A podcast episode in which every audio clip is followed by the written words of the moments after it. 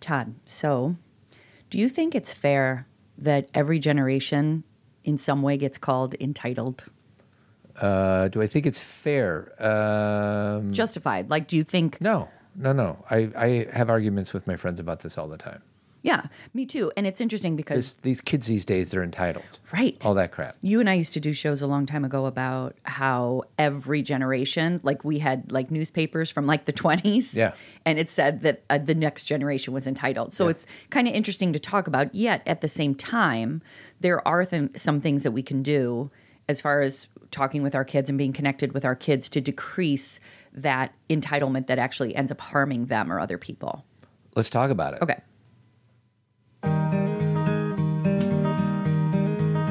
Do, do, do, do, do, do. Here we go. My name's Todd.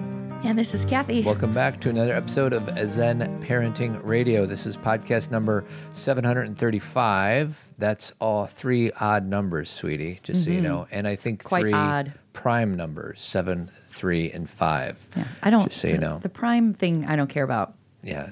Yeah, you don't like math. Well, Well, if it wasn't for math, we wouldn't have any buildings, sweetie. I think it's a strong statement. I'm statement. not going to say. stand here and let you bad mouth the United States of America, for goodness sake. It's not that I don't like math. It's that um, I just don't care so much that we're on that number. Do you, um, it was my understanding that there would be no math. there'd be no math? How about that SNL skit from last week with um, Nate? Nate? That Yeah, was good. about the what our country wants to focus on as firms as far as weights Yeah. and measures. yeah. It's if you haven't seen it, I think Todd should link to it below because it's really funny as far as the truth about the craziness of the weights and measures that we use in our country Yeah. and compared to other countries. It was my understanding that there would be no math. That was funny. That was the that was the other one though. Yeah, I know. You were behind on our pop yeah. culture I know, sweetie. I'm trying to be quick. I know, you're trying to keep up. You're pivoting quickly. I know. I'm sorry. Um, why listen to Zen Parenting Radio? Because you'll feel outstanding and always remember our motto, which is the best predictor of a child's well being, is a parent's self understanding. Two thank yous.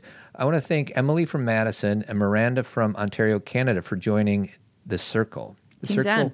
Circle is the Team Zen membership platform. It's an app with Zen Parenting Radio's complete parenting collection, plus live talks all in one place.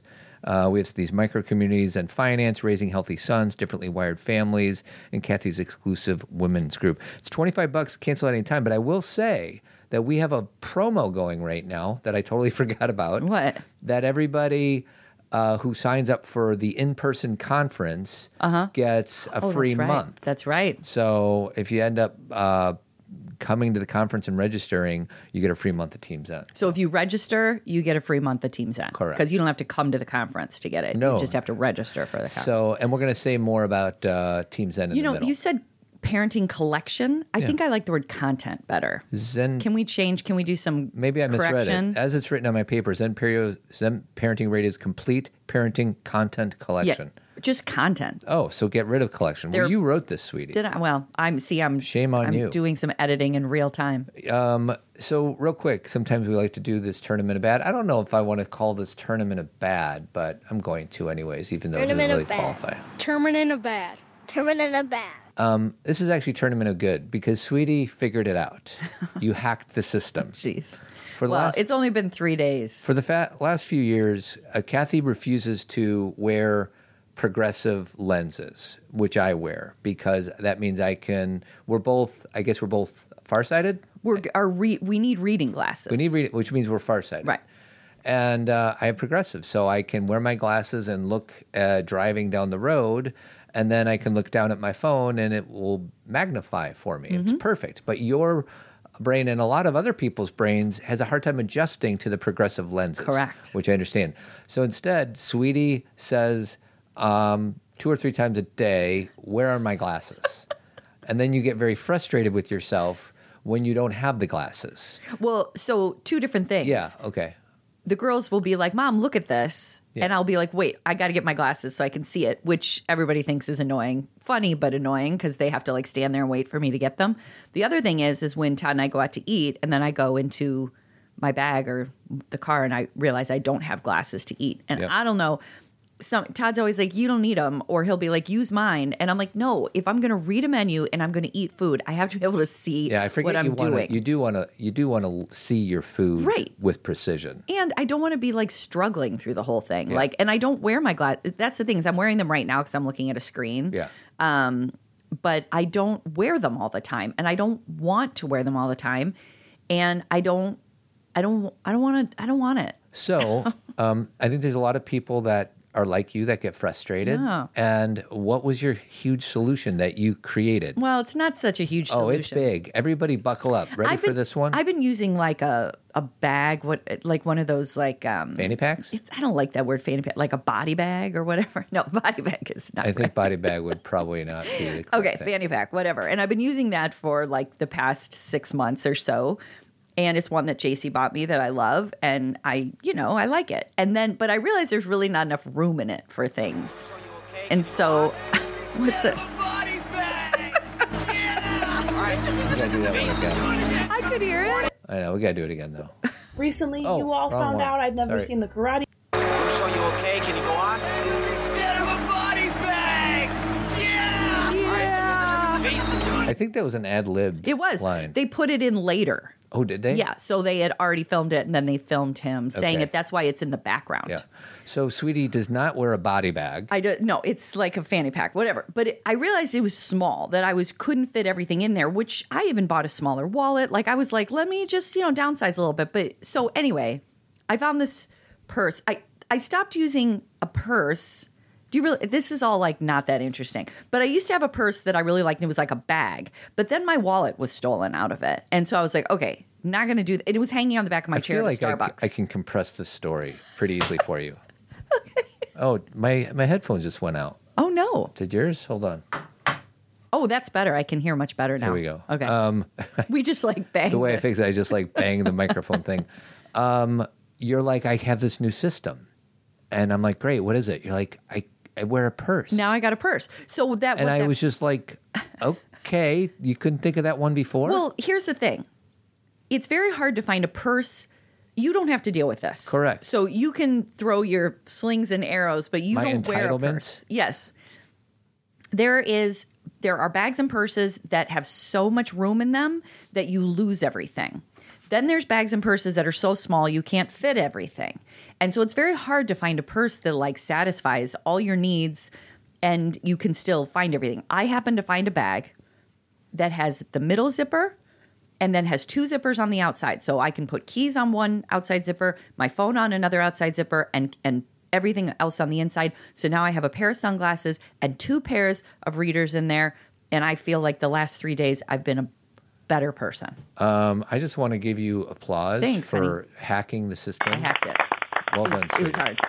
All right, here we go. Um, so the way Cathy and I prepped for today's show is, I said, "What do you want to talk about?" And she said, "Entitlement," because you just did a presentation Yeah, on entitlement last week. So literally, I went to my computer. I did a few. Oh, did you a- do an AI search? Just chill, Will. Okay. Don't be so entitled. I, I know, but Just- when just you do not to be AI so searches, entitled. it's so general. It's like so like You're general. Well, I'm not. Yeah, you're general. I'm not. I'm Yeah. not.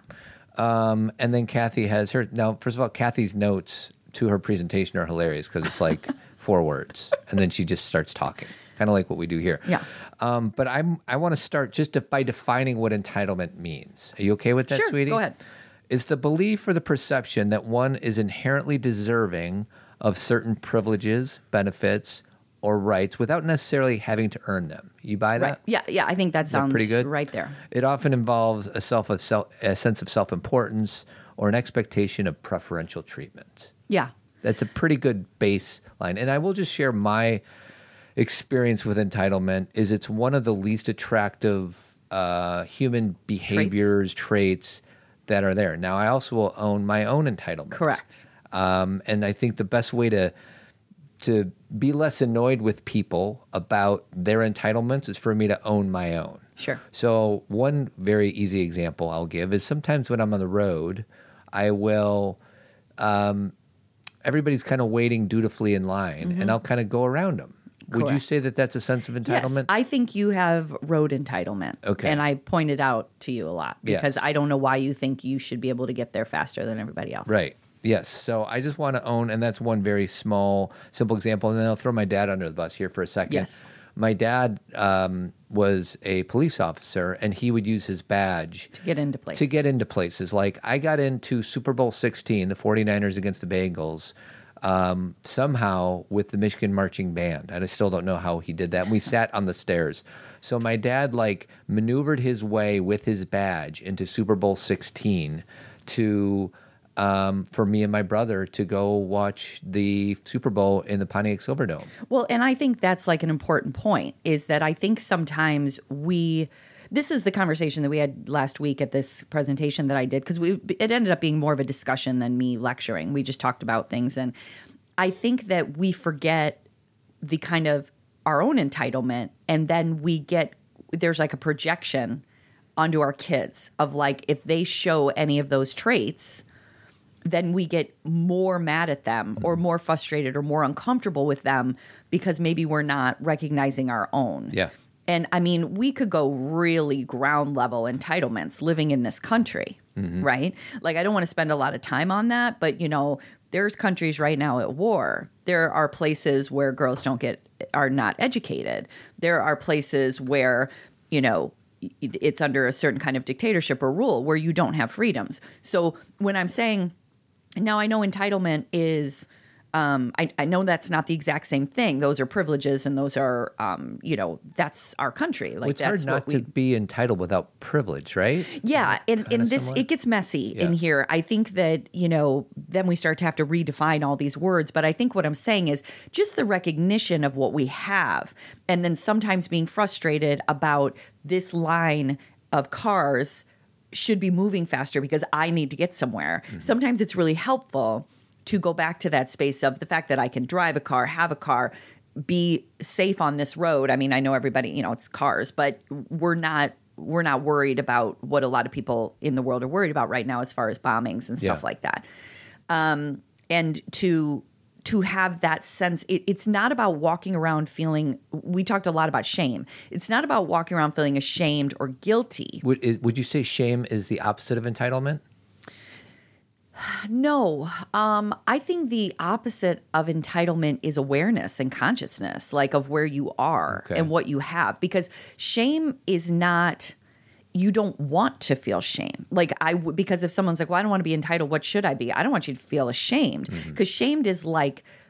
It's like a bunch of rocks that take you down to the bottom of the ocean. You can't do much with shame. Yeah, I think it depends on what lens we're looking at it through. I'm thinking Okay. of Terry Real's little relationship group, and at the oh, Okay. top, it's grandiosity, which I think falls in line with entitlement. With entitlement, yeah. And then the the below is shame, where you're just beating yourself up and you don't deserve anything and, and all that. Whereas what you're saying is It's the middle ground, yeah, right? is let's find that middle ground. Yeah. The mid- middle ground is awareness of like understanding somebody else's needs Yeah. instead of just thinking about my own. it's almost like this this place of uh, compassion for yourself and other people. Um and and i and i say yourself and other people because if you're overly empathetic or compassionate to others then you tend to forget about yourself and you can get into codependency.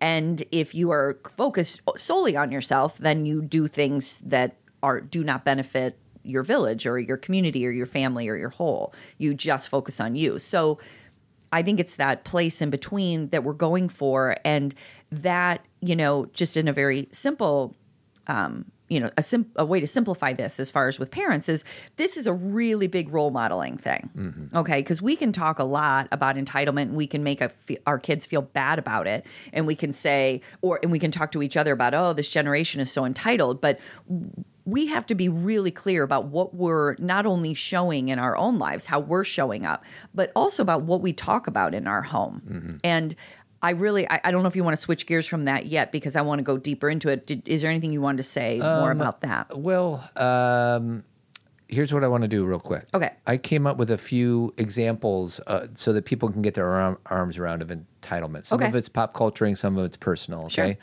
First one is the the college scandal where the Hollywood people were uh, helping their kids cheat Sure. on the SATs, ACTs. Yeah.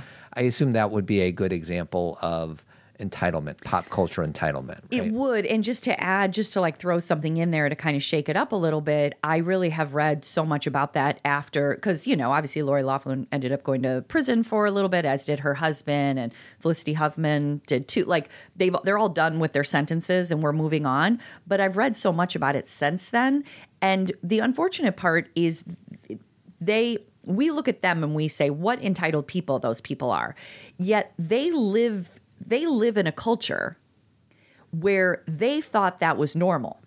They thought that was like paying for a tutor for the SAT. Now, I'm not saying we need to feel sorry for them, but they really were like, this guy, this guy who was selling this to them, who gave them these options, they knew other people who had used them. They thought this was like just as typical as now we can question that when someone's cutting and pasting your kid rowing when they've never rowed before. Like, I think there are lines here where we're like, okay, now you're getting, you know, this is not somebody else's fault. Yeah. But it's interesting, depending on where we live, mm-hmm. what we think we're owed. Mm-hmm. Because, like, for example, if you are in a, like a, some of the Chicago public schools, not all, but when I used to work in the Chicago public schools with, um, you know, when I was a therapist and I would go in there and help with IEPs and stuff like that, there are certain schools that really couldn't help administer that IEP. They didn't have enough staff to do it. They really didn't have the the manpower or even the um, you know like the, enough social workers to like make these things happen. And so sometimes you have kids in certain schools who aren't getting even if they're in a public school the what they need to mm-hmm. succeed. And then when you're in maybe more of a wealthy community with you know kid you know there's more accessibility things like IEPs or things like getting your needs met, we insist on it and Yeah. we hire more staff and and you know we have more of a voice in that. And again, I'm not saying either is good or well, I know what's good or bad. Like obviously we want all the kids in every area including Chicago to have all their needs met, but I think some parents are like it's never I'm never going to get my needs met like they don't feel entitled to it because they know it's not going to happen. Mm-hmm. Whereas in certain communities, there's a sense of, of course, this should happen. Yeah. So I'm using that as an example of depending on where you live, your expectations are different. Yeah, So sure. that can show up as entitlement. Well, and we live in a nice suburb of the of Chicago. Chicago, and then there are, you know, plenty of places that are much wealthier than our, Mm-hmm. and plenty of, pla- you know, if you're in this country, even the poorest of the poor in this country is probably More wealthy more than other- wealthy than the average person in the world. Correct. Because there's so many things that.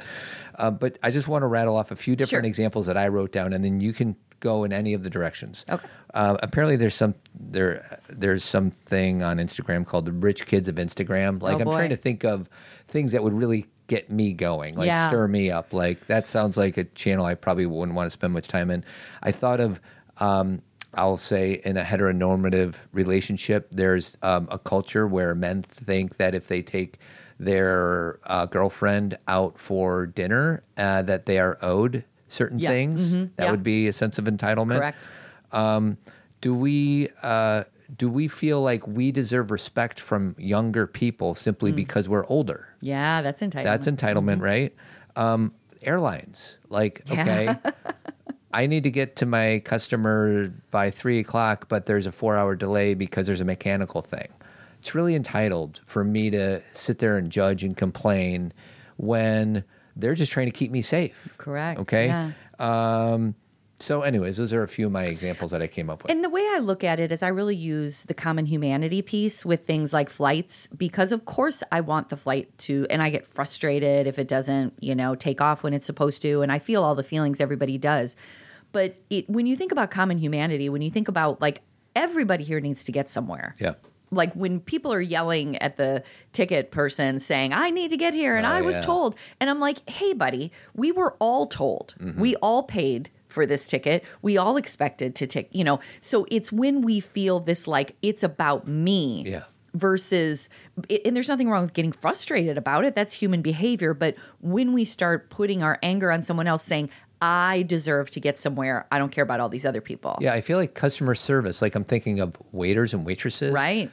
Airline, uh, you know, the people at the at the little kiosk getting you to check into your plane. Right. Oh, what Like, they have to deal with in a day. I can't Can you imagine? Imagine because that's just like breeds entitlement. Right. And I also want to wave my hand. There's times, but usually, even when I'm really kind of like mad or grumpy that I'm not going to get to where I want to go or the food comes out cold or whatever, you know, it's usually the person I'm talking to is not the Not the person that's person. responsible for it. Exactly. So you don't want to take it out on this other person mm-hmm. that had nothing to do with the mechanical thing on the plane or had nothing to do with my steak being cold. So these are examples right here. These are real life examples that our children watch. Yeah. So they notice when we're driving, if we're calling everybody else on the road jerks, they notice how we treat waiters, waitresses, customer service, flight attendants, um, other people that we pass by. They they they are watching what we believe. And again, it's very different. Like the, this is where you know we kind of walk this balance beam of it's very different than believing that you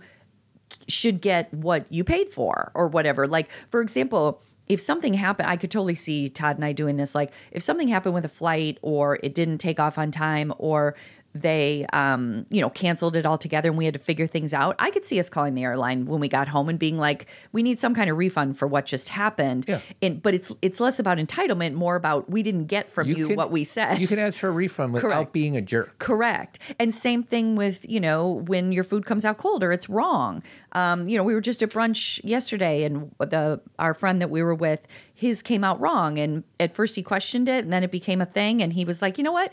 This is fine." I, he's like, I'm actually fine with this, and I loved that. Yeah. I loved that. I mean, he it was ended up eating it anyways. He's like, yeah, this is good. You know, like at first he asked, like, is this really what I ordered? Like, it's okay To ask. ask for what you need, but there's also a point where you're like, you know what, this isn't that big of a deal. Once again, it's not what, it's how. From Correct. what energy are you trying to get your needs met? Yeah. And if you're just being, if you're trying to villainize the other, Right. then that's not a good thing. And I think with our kids, it's not just so the huge thing is is our behavior in those situations. Like how do we treat people? How do we respond to people? How do we talk about people?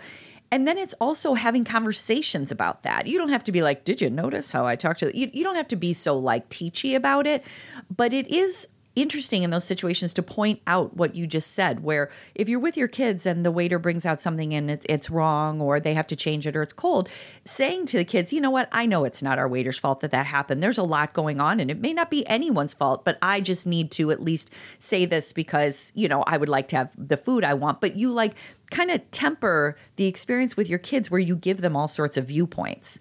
And i think those things can be i think those are the things that create a sense of compassion and understanding for other people, a wider lens. I think we had a a episode where we could you and I both could have been entitled, and I'll say it real quick. One of our kids is in speech, and they get these critiques, and the critique came back as if she did a very good job, but she got ranked like Really low, last yeah. or whatever. Um, and I think you and I are both like, you know, whatever, Whatever. it's fine. But there, there was like a part in me like, no, no, no. She, there was a mistake here, and I need my kid to be recognized properly.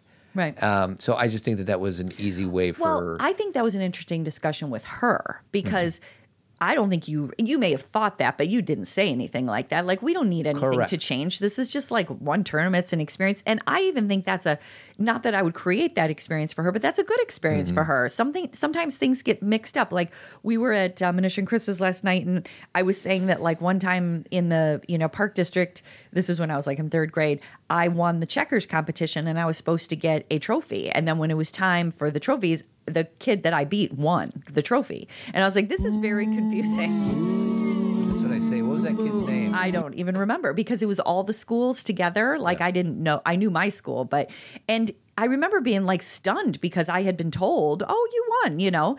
And then I don't remember if I talked to my parents about it or whatever, but I kind of felt like there was a, maybe this is now my adult perspective. I don't know if I felt this way in third grade, but I understood there was probably something like it, it sometimes things can get dropped or Right, well, there's- information doesn't get passed along. Like there's there, and that it, it doesn't always feel fair, but Yeah. it's an interesting experience to have. That's where I was going. Yeah. The idea of fairness. Yeah. And there are times when we are treated unfairly. Correct. And does that mean we have to kind of roll over and just take it and say, well, that's just the way it is? Maybe sometimes. And then there are other times where you can stand up and try to get your needs met. Yeah. But it depends on how you go about getting those needs met. Yeah, and and you and there's boundaries around it. You Yeah. know, like we have our own boundaries about no one's going to treat me that way. That's important. But there's also boundaries around if I push this too far, Yeah. this could become an issue my kid may have you know have to deal with the repercussions of this or I may lose my job. Like we have to have this this lens about understanding the gray area here. Things are not black and white. It's not either right or wrong. It's like there are things. So the place I want to go with this because this is kind of the where I think we really have to understand with our kids because all those things you and I just talked about were more like role modeling Sure. situations is the difference between intrinsic and extrinsic extrinsic motivation. Because I think a lot of times we don't realize what we're teaching when we're teaching it. And and no you know there's no need to feel guilt about it. It's just kind of this awareness we can have where if we when our kids are little if we are like no i'm going to dress you and i need to make your hair look great or you know you have to act this way or you need to look a certain way and we're we're somewhat demanding about that and then we send them out in the world we are teaching them that the external is more important because the kid may say well this dress isn't comfortable or these shoes aren't aren't right or this doesn't feel like me or I would never wear this and we're like no no no you have to look this way. Yeah. So we are teaching them extrinsic feedback is more important than intrinsic. That we're more interested in in the appearance than what we're feeling. Would you think that grades, like literally the letter grade that they get at the end of a semester, Mm-hmm. I would even and tell and you may be like, no, it's it's really not where we're going.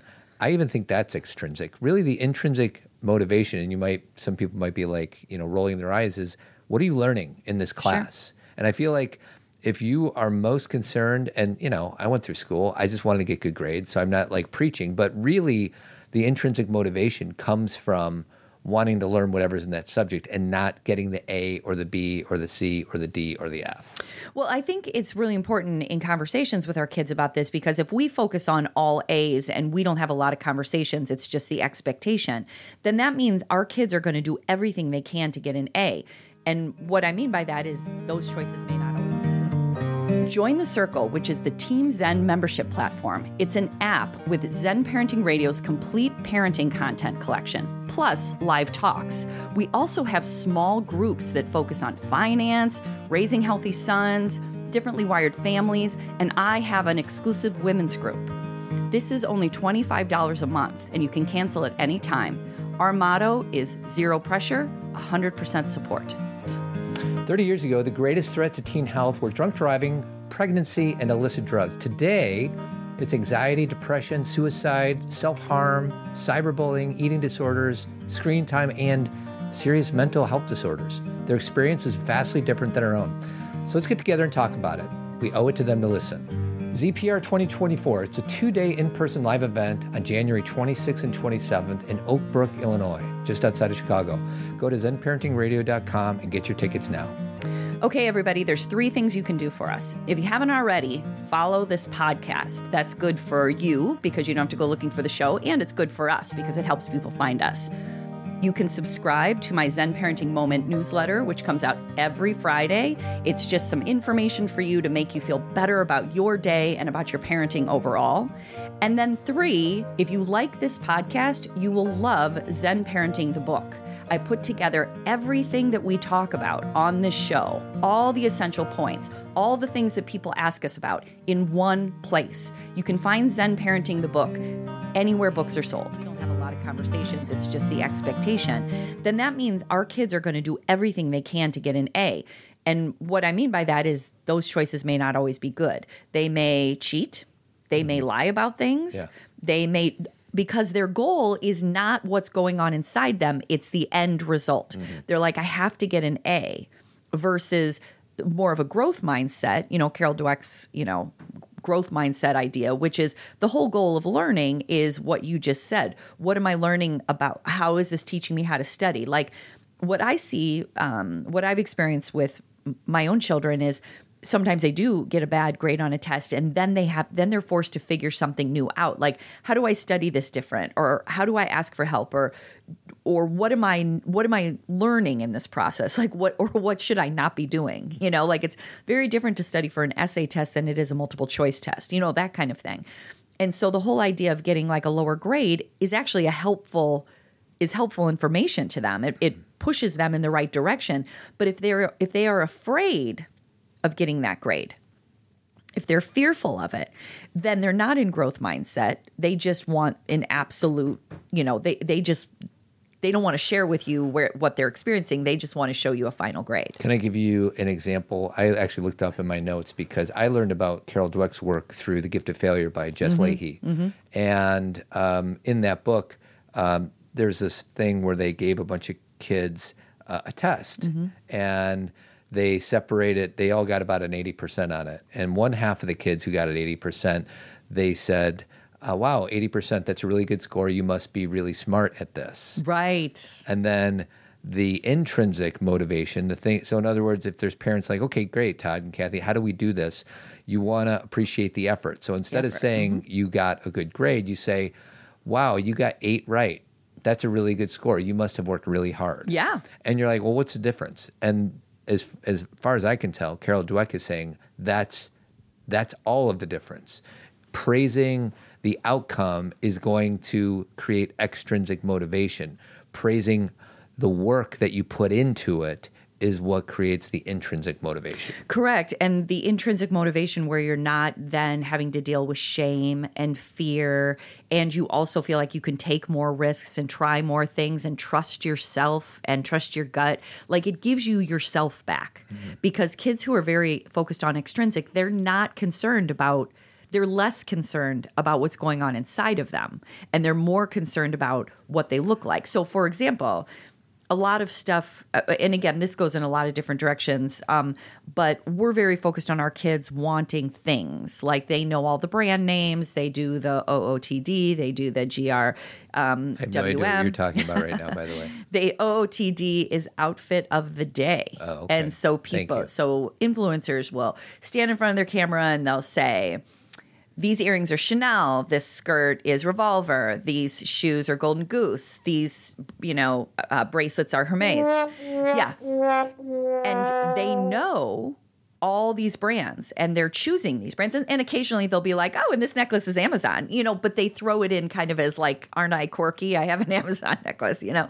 Um, so they so they're saying all these brands and so our kids know what these brands are. Now i think our generation kind of did too because we were watching tv and advertising and pop culture was big but let's quadruple that mm-hmm. for this generation. So sometimes when we look at our kids and we're like oh my god how do they know all these brands? Because they're getting bombarded with it every day. Like we can't blame them for what they're seeing and what the culture is sending to them. What we can talk about though is the reality of those experiences. Like if you get these shoes, will you feel like a different person? Will it actually create a sense of belonging? Because again, fitting in and belonging are two different things. And but if we've been teaching our kids all along that the way they look is the most important thing, then of course they're going to want the things that make them look a certain way. Like we we have to put these pieces together where we're like, "Oh, you know, or if we are like I will only buy a dress if it's this kind or I will only, you know, spend money on something i will only have this huge ring. You know like if we are if we are living that way i don't know why we're so surprised that our kids think that's cool too.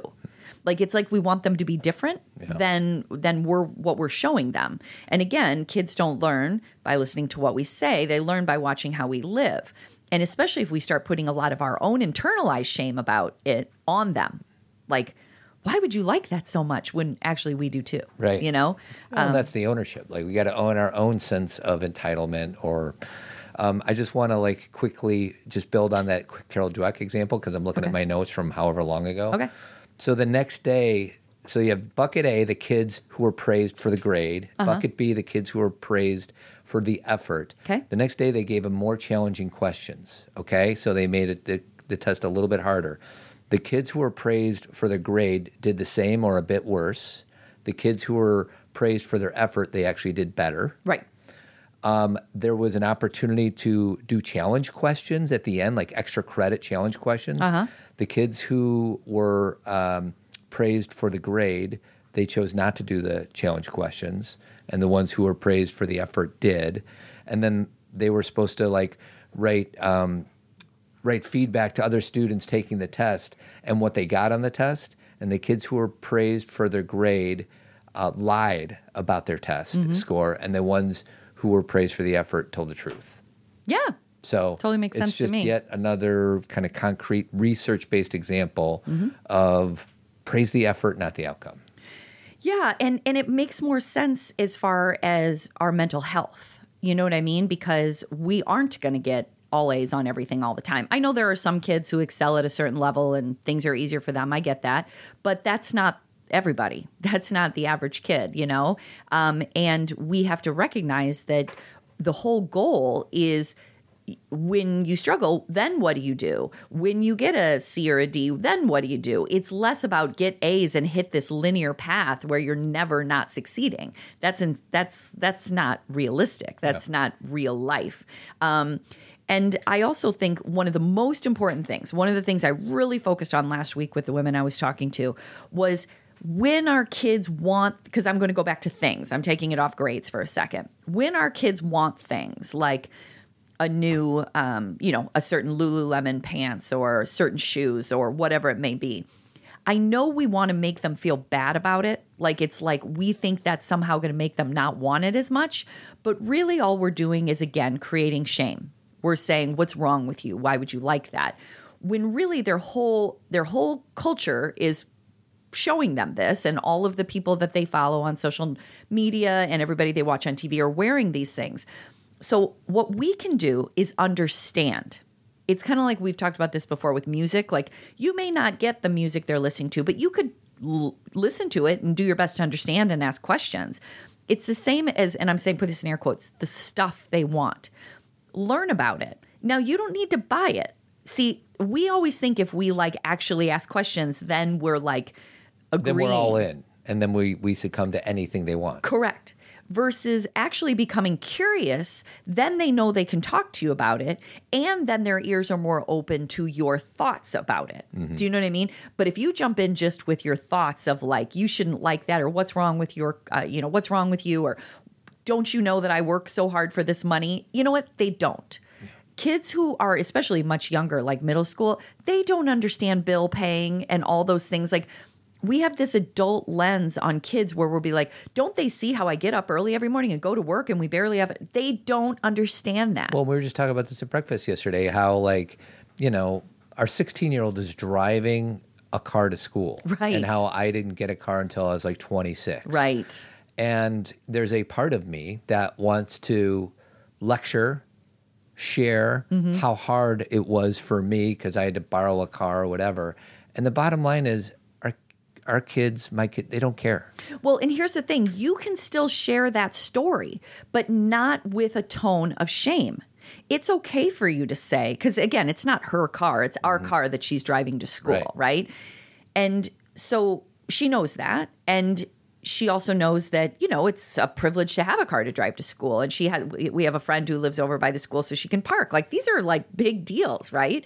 And for you to say, it's unbelievable that you can do this because when I was in high school, I didn't have a car, and and it would have been made life a lot easier. You know, you can relate, Yeah. without because shaming would be like, well, I didn't get a car, and and so then they're kind of like, what do they do with that? Yeah, they'll just tune out. It's a, it, well, not only do they tune out, but it's like a burden to them. Yeah.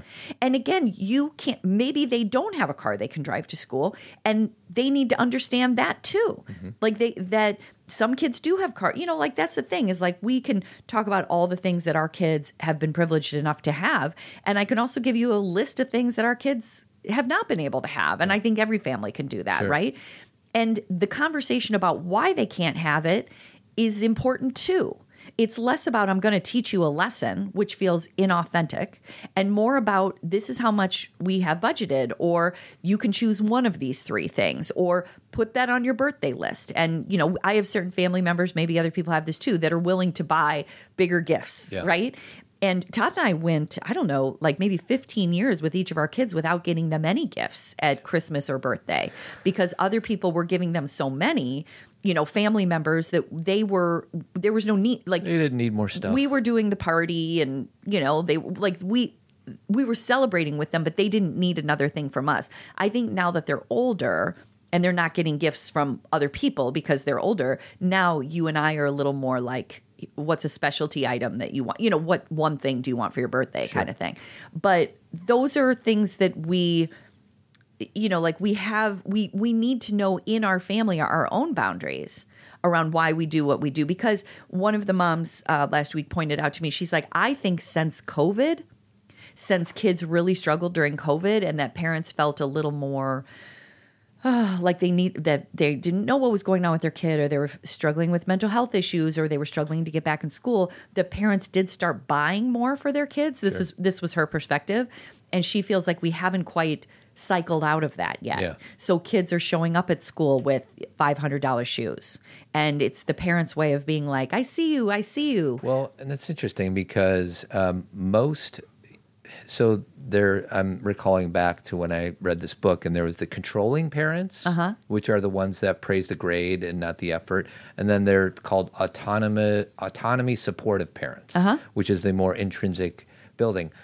Um, I'm just going to read a few of the control, what the behaviors of the controlling parents, and just know that they're done through a sense of love, right? So like, it's not like judging if you find yourself doing any of these things because you're doing the best you can with what you have. But first one is controlling parents give lots of unsolicited advice and direction. You agree with that? unsolicited yes. unsolicited av- advice and direction. Controlling parents take over. You know, they say, "I'll do it." Yeah. You go play. You know, when they have to get to school, I'll just do it myself when I get home. No. So, um, number three, controlling parents offer extrinsic motivators in exchange for behaviors. money for grades, um, you know, gifts for showing up at something. You know, if you if you go to grandpa's, I'll buy you something. You know, that kind of stuff where we instead of talking to them about why we show up for people or why we stay connected to family or you know having a growth mindset when it comes to grades we just do the external which is do it and i'll give you a present Yep. Controlling parents provide solutions or the correct answer before the child has had a chance to really struggle. That's that's tough. That's hard, sometimes yeah. to let them struggle, and depends on what the size or the nature of Yeah. Mm-hmm. the struggle is, right? Controlling parents don't let children make their own decisions. Yeah. So, like one of the stories, you know, I told last week, and this is a small one, you know, but it's just an easy example is like um, one of my daughters for about a year and a half wore her coat backwards wherever she went. Um, you know, we've talked about this before. She just put her coat on backwards. She would put her arms in, and then the coat would be in in the front, like the you know the hood would be over her face sometimes, and there and that's a really simple one but i think a lot of parents would be like it's on wrong. Turn it around you know like that's not okay or what are people going to think? Or we get very focused on how we will be perceived as parents Yeah. when really she really enjoyed it that way. It made her feel warm it made her feel comfortable and then she could cover her face when she wanted to. This is when she was little. And we just didn't get involved in it. Like it didn't seem like a thing that need we needed to worry about I thought it was kind of hilarious. and then she eventually didn't want to do that. Like that shift, the thing that we have to remember for those of you listening who have little kids, they do all these things. And then they start to, when it can be fourth, fifth, sixth, seventh, they start to get more child developmentally appropriately involved in what their peers think. And they do start to dress similarly. And it's funny because we sometimes, don't support our kids in either way. Like our kids will be, we want them to dress a certain way or control what they wear, or like we give them all this feedback about what looks good on them or what doesn't. And then all of a sudden they get into middle school and they want certain clothes that their friends have. And we're like, why do you want to dress like your friends? Yeah. When really you've been telling them to assimilate. it's this whole balance between we want our kids to conform and then we want them to be independent and Right. creative but then we want them to com- conform over here but then we want them to be independent and make their own mark and it's really confusing and it's all our baggage Well, one thing that I write about with girls is that the and and this is really interesting in the adolescent years is that the two things that they want the most is to blend in and to stand out. Mm-hmm. Which are completely paradoxical, right? Like you how do you do both of those things?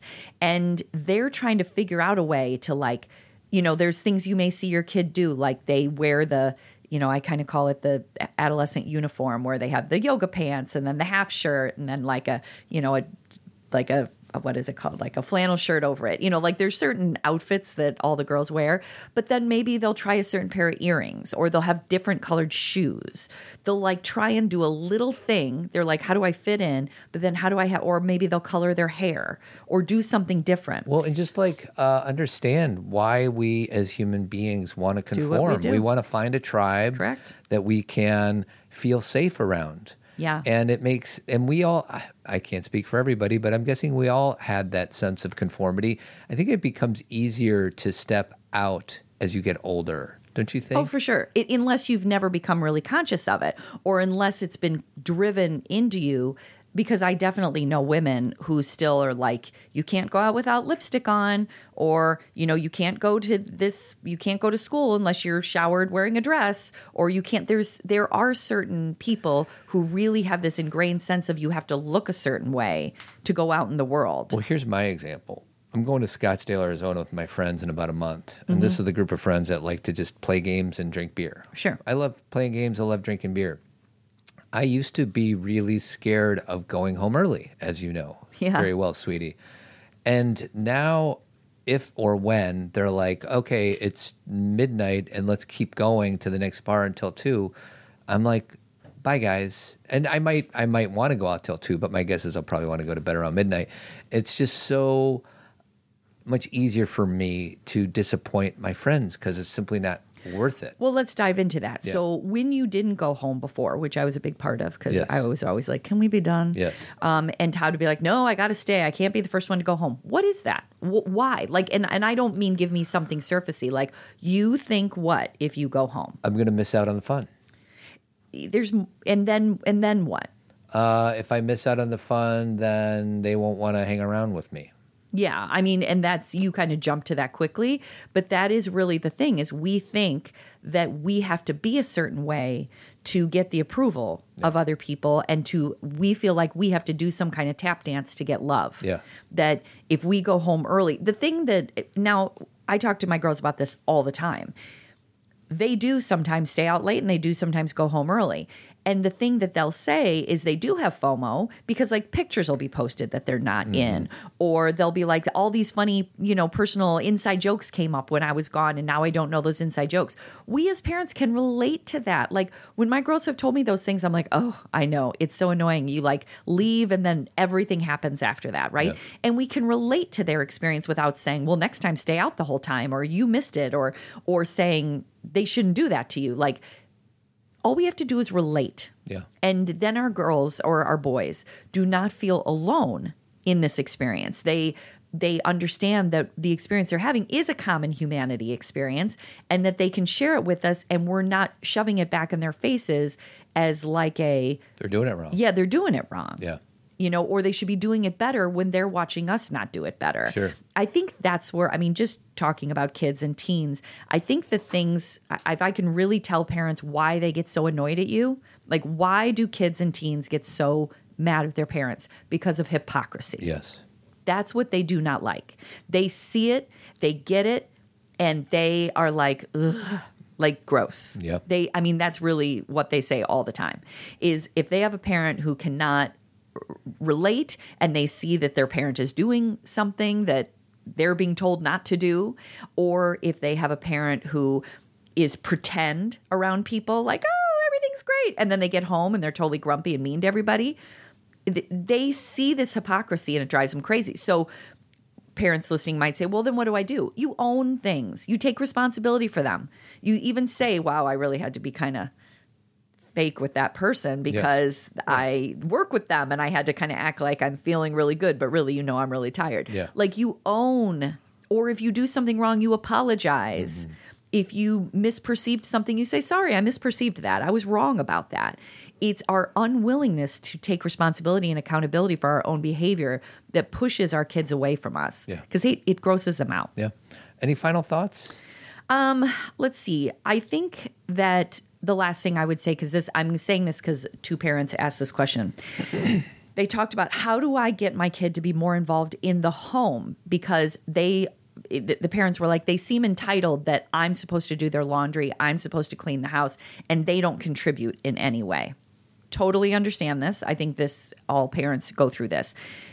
I think that we have to recognize that, like the the woman who asked me this question, she said, "You know, I'm teaching my kid who's ten how to do laundry, and he keeps saying to me, "Why am I doing my laundry? You've always done my laundry." And she was kind of annoyed, right? She's like, "Well, it's time to learn," but isn't that a valid point?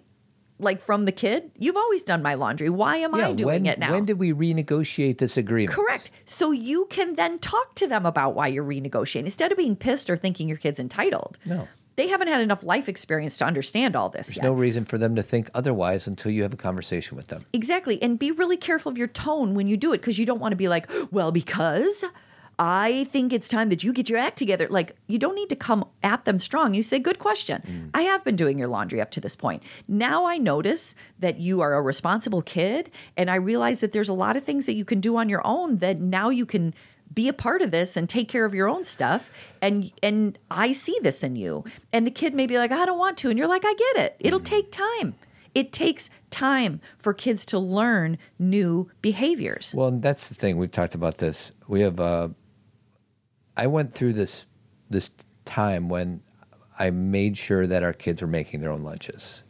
right. Right? Yeah, yeah, yeah. This is a good one. So they, because I don't want kids thinking that they don't have to make their own lunches before school or whatever. and that was your take. My take, and what I would say to them is it makes more sense for you to make your own lunch because you know what you want. Mm-hmm. You know how much cheese you want on your sandwich. You know, and so I always kind of talk to them about not the you need to make your own lunch because I'm not going to do it for you, and more about why this makes sense because I feel like that sits better with them. Mm-hmm. Well, for sure. And I just need to own mine is I was afraid of us raising spoiled little brats. Okay. So it was, okay, you're going to start making your own lunch. And then once they did that for a while, they're like, you know, it's mornings suck for a kid, Right. right? And now we're, and even when our, our, we have two out of, out of high school, but we would make their lunches for them in high school because it's something, it was like, a deposit in the morning so that we could do it. So, but I needed for my own sense of self to to make sure that I, that these kids had the ability and the discipline and the work ethic to do it. Once I saw that, then I'm like, okay, now you, Cathy, convinced me to be like, can we just help them out a little bit? Well, Jeez. and again, nothing exists ex- exists in a vacuum. It's not like you either make your lunch or you don't. There's all sorts of pieces here. when the girls were little, all they had to do was get up, put on clothes, put on shoes, and then make their lunch and go.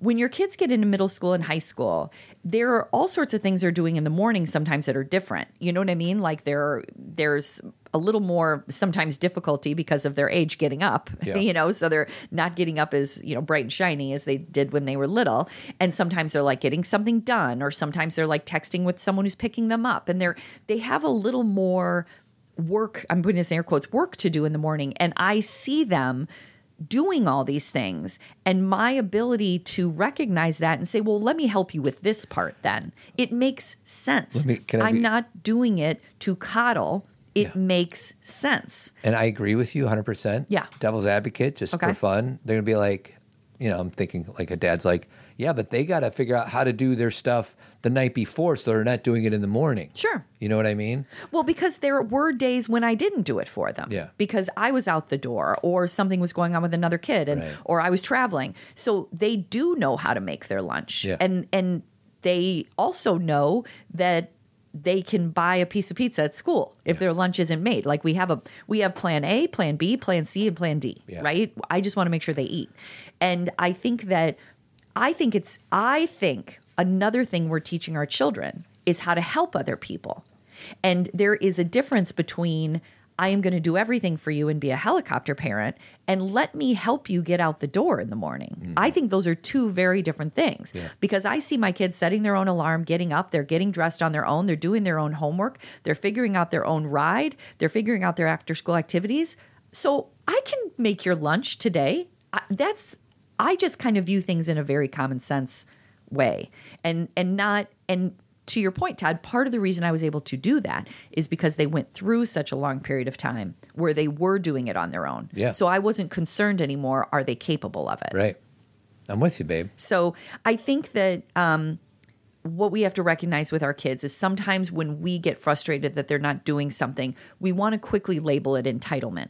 And while you, someone listening, may bring me an example where I'm like, okay, that is some entitlement, right? We need to talk to them about that. I think a lot of it is them learning new skills. Yeah. And we have to be somewhat patient and understanding, A, of why they want what they want and the culture they live in, okay? And not believe they should be like us as 80s kids. Like we didn't, we're having two completely different experiences. If Todd and I haven't hammered that home enough, where they're not supposed to be like us, they're Yeah. different. So we have to, A, realize that, that we're having different experiences, and B, we have to talk about these things without shaming them. We and not rolling our eyes and saying, "Oh, your generation," because you are disconnecting immediately from them if you do that because they're not going to tell you things. Connection is food.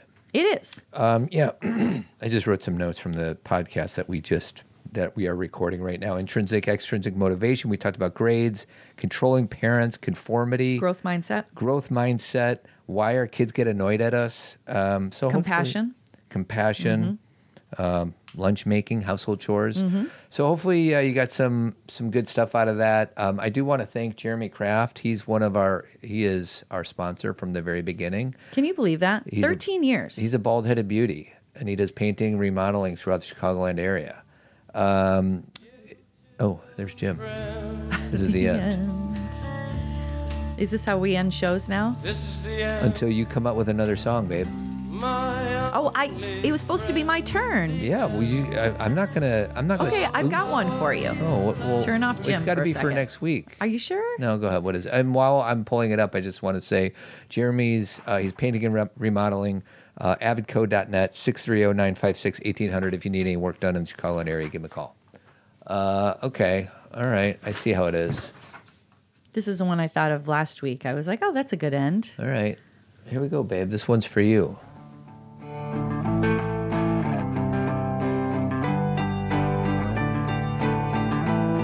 Semisonic. it's pretty good. It's not as good as the doors though. Closing time. Open all the doors and let you out into the world. It's a little more optimistic than this is the end. take it easy um, Turn have a good week everybody lights on over. buy, uh, buy a ticket for the conference join Team Zen Yeah. i want to get to the chorus Closing. One last call for alcohol, so finish your whiskey or beer. Closing time. You don't have to go home, but you can't stay, stay here here. I know who want to take me home. I know who Hey, everybody. We're thrilled to announce that the Zen Parenting Conference is back, live and in person in 2024. This year, our exclusive event will be centered around teens. Why?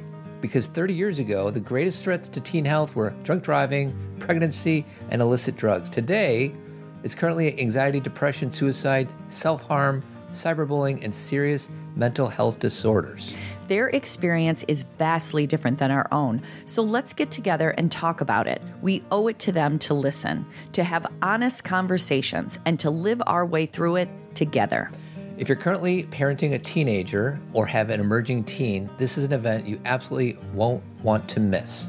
We have limited seating this year, so secure your spot now. Go to zenparentingradio.com. If you have appreciated or enjoyed a decade of Zen Parenting Radio podcasts, please tell a friend or leave a five star review. We are grateful for your support. If you want more Zen parenting, consider joining Team Zen Circle, our very own app that includes our virtual community, exclusive content, and support from us. You could also purchase Cathy's award winning book, Zen Parenting Caring for Ourselves and Our Children in an Unpredictable World, or subscribe to Zen Parenting Moment. You can find these opportunities and more at zenparentingradio.com slash resources. And if you want to connect through social networking, you can follow us on Instagram, Facebook, and Twitter.